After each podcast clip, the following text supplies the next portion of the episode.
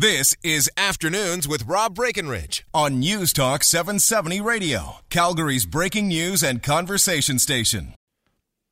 All right, welcome back. Rob Breckenridge with you. Already getting a lot of text about this next uh, subject, so I think there's a lot of interest in the story. And it's been going on for some time. But the latest uh, news last week, as the National Post reports, the United Church's Toronto Conference, their sub executive members announced Thursday that they have asked the church's general council the most senior governance body, to hold a formal hearing to decide whether Reverend Gretta Vosper should be placed on the disciplinary discontinued service list.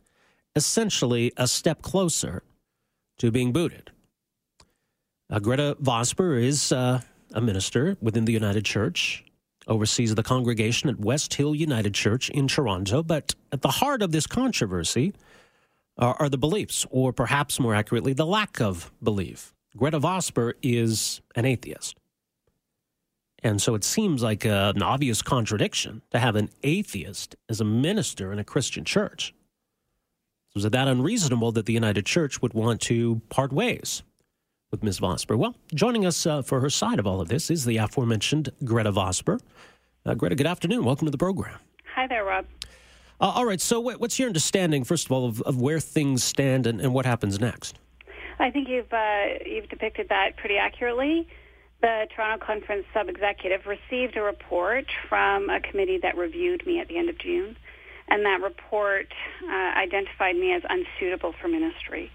Given that uh, designation, the sub-executive had to decide what to do with some recommendations that had come out of that, and one of them was that there be a formal hearing to place my name on the discontinued service list. So that's uh, we um, met with them and responded to the report, and uh, that didn't affect much, and so they went forward with the recommendations.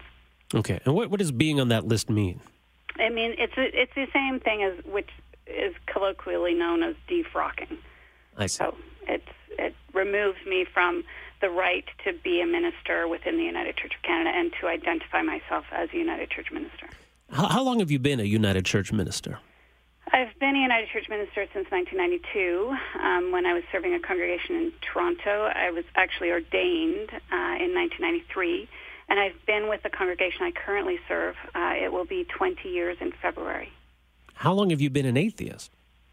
Uh, most of that time, um, although I, uh, like many of my colleagues and many people in mainline denominations who have been trained in a critical scholarship around Christianity, um, we often identify as non-theists or post-theists, or in my second book, I identified as a theological non-realist. Um, some people identify as pan-entheist, which means they don't believe that God is an actual being, um, but that it is some something that sort of the whole universe is God, and beyond the universe is God, and you know, it's a very you know very obscure understanding of God, and, and many people in the United Church identify as panentheists. So, yeah, I haven't had a belief in the kind of God that most people that you'd run into in the in the store in a grocery store lineup. If you said, you know, I believe in sorry, I just got a click. Um, okay. If you said that, they would they would think that you were talking about a supernatural being. Okay, uh, so do you, do you refer to yourself as an atheist? Uh, I started referring to myself as an atheist in 2013. Um, the United Church had known that I didn't believe in that kind of God since 2001. Clearly, 2004, 2005, there were articles in the National Magazine about uh, the fact that I didn't believe in that kind of God. Um, we had started uh, the process of taking language about God out of our church in 2003. Really started doing that work intentionally. Um, the purpose being that many people want to be in community, want to connect with others, want to, you know, be supported in their attempts to live a meaningful and rich life according to values that they adhere to. But they don't want the dogmatic belief. They don't want the language. They don't want to have to pretend they believe that the Bible is the Word of God. They don't want to have to translate everything that they hear they just want to be together and work toward being good people. So we recognized that and started taking that language out of our services. you wouldn't have to have been an atheist to do that. You could be someone who totally believes in God and do that. Um, and we have people at West Hill who are traditional believers, and we have people who would identify as panentheists and you know non-theists and post-theists and all kinds of things, and atheists. Um, but the point is that what we offer is a community that really talks about what's underlying all of those, all of the sort of great faith traditions and all of the humanistic uh, traditions and philosophies, and that's you know seeking to live well and to live in right relationship with yourself and other people on the planet, and that's really what we talk about. And you can come in and sit down and believe in God, and you would hear me talking about God all the time, right? Even though I never use the word and I don't refer to the Bible and I don't use stories about Jesus, but you would still hear me compelling you to act in accordance with what would be understood as a loving God who wanted you to live a compassionate and loving life. And what is that that God? Well, I don't it, use are you word, using it really. as a metaphor? But I mean, what what what? Well, you're I mean- alluding to something when you speak, and what what is it you're alluding to?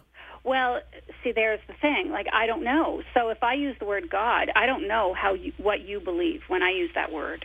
So I don't want to use that word because I don't want you. I don't want your suppositions to be laid on top of what I'm saying. So when I did use the word God, I was talking about what we create between us when we live in right relationship with one another. So we can, and we do, we create a power between us um, when we are in relationship with anyone. We can create a very positive power of respect, you know, honoring the other person's dignity, um, being compassionate and loving towards them, or we can create a very different power by using them, by not respecting them, by denying them their rights, by considering them, you know, lesser than we are. And both of those powers that are created between us, either of them helps create the way that we live. So we can live a better life if we, you know, imbue that power in all the relationships around us, or we can create a pretty miserable life by doing the opposite. Okay. So that's what I talked about as God was that, you know, that's what brings us comfort is what we have sown in the world in terms of those relationships with people and with things and, you know, with ideas. When we when we treat everything as a as something that is sacred and beautiful, we live more fully. If we treat everything as a stumbling block or something that is that is bad, then we um, then we actually, you know, turn the world down. Okay. Well, and, and look, I mean, uh, for even me as an atheist, I'm I'm not sure that that I'd, I'd see it the same way. But I, I mean, who decides though what the United Church is and believes and, and stands for? Who decides what the United Church is and believes and stands for? Well, Yeah. clearly we have in our 90 years, 91 years. This is the first time we've actually had this conversation. Um, we have explored different statements of faith. We've talked about God in a variety of different ways. If you look at our current Song of Faith, which was approved in 2006, there are a pile of images about what God could be. Um, but we have never had a theological standard that every clergy person needs to adhere to.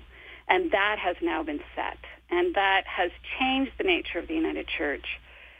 And I don't think in a good way. Clearly, I don't think it's a good way. Um, but it has made a Trinitarian God the standard for all clergy, which means that you have to believe that God is three in one, that, that Jesus is God, that the Holy Spirit is an aspect of God, um, and you have to be able to use that language, Father, Son, and Holy Spirit, without an issue. So that's a new standard.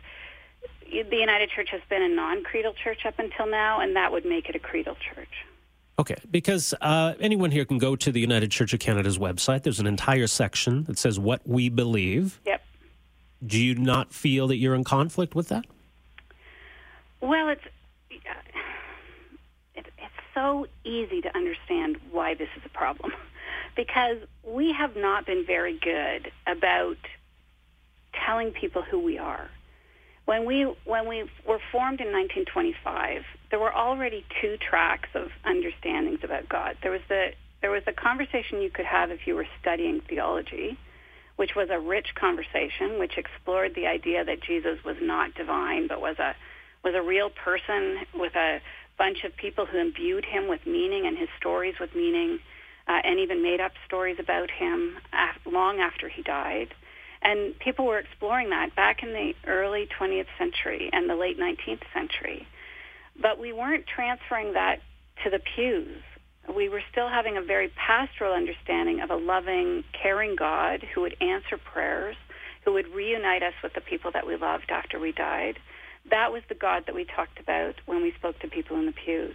We knew there was that that difference. We knew that those were two different tracks.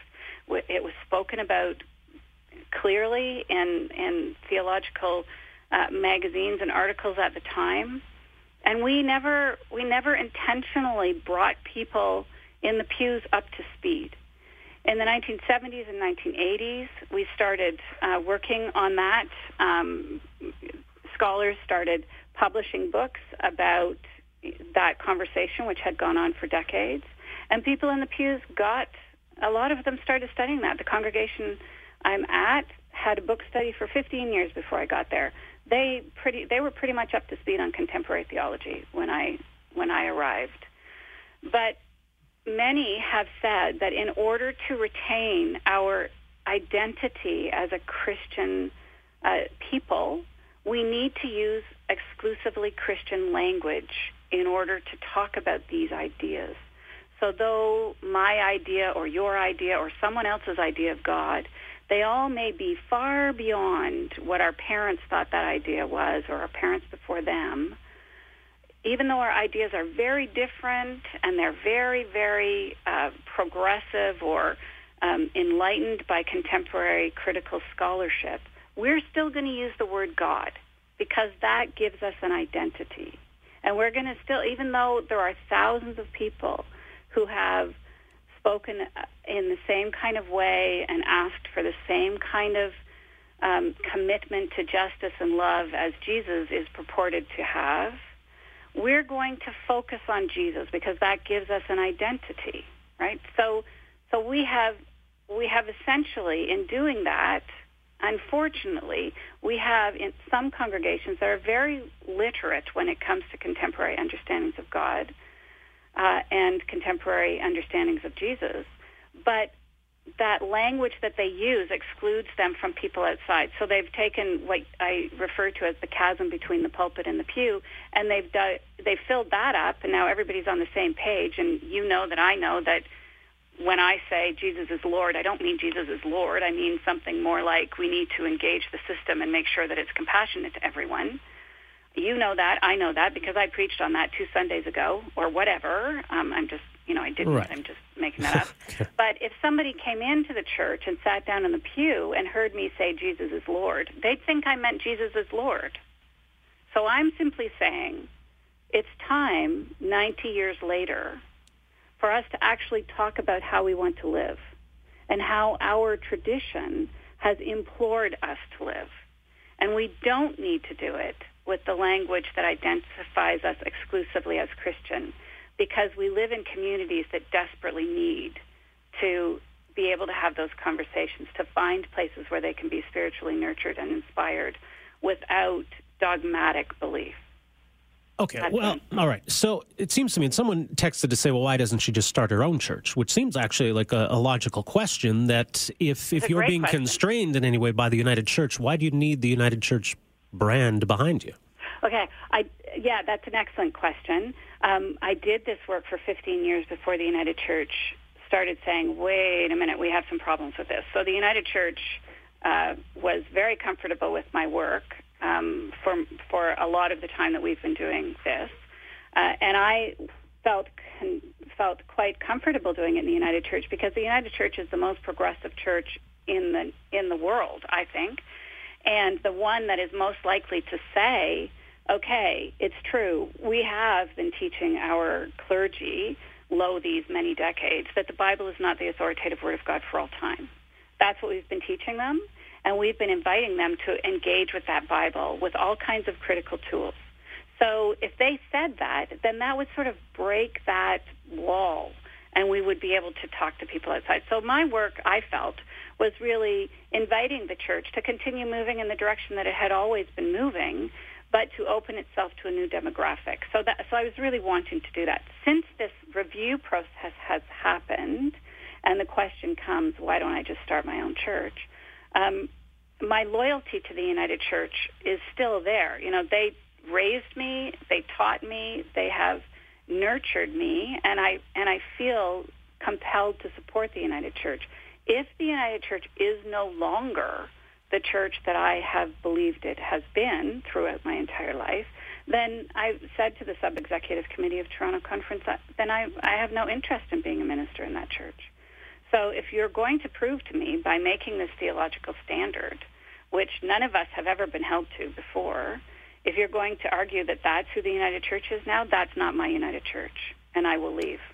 All right. Well, we'll see what uh, what happens now going forward. Uh, Gretta, we got to leave it there. Uh, people Absolutely. can visit your website. It's grettavosper.ca, and that's uh, Gretta with two T's if people wish to, to read more of your thoughts and your writings. But uh, thanks for making some time for us here today. Appreciate it. Thank you, Rob. All right. Take care. Gretta Vosper, uh, as of now, still a minister in the United Church and presiding over her congregation in Toronto. Uh, 974 8255. we got to take a quick break here. We're back with more right after this. Afternoons with Rob Breckenridge, starting at 1230 on News Talk 770 Calgary.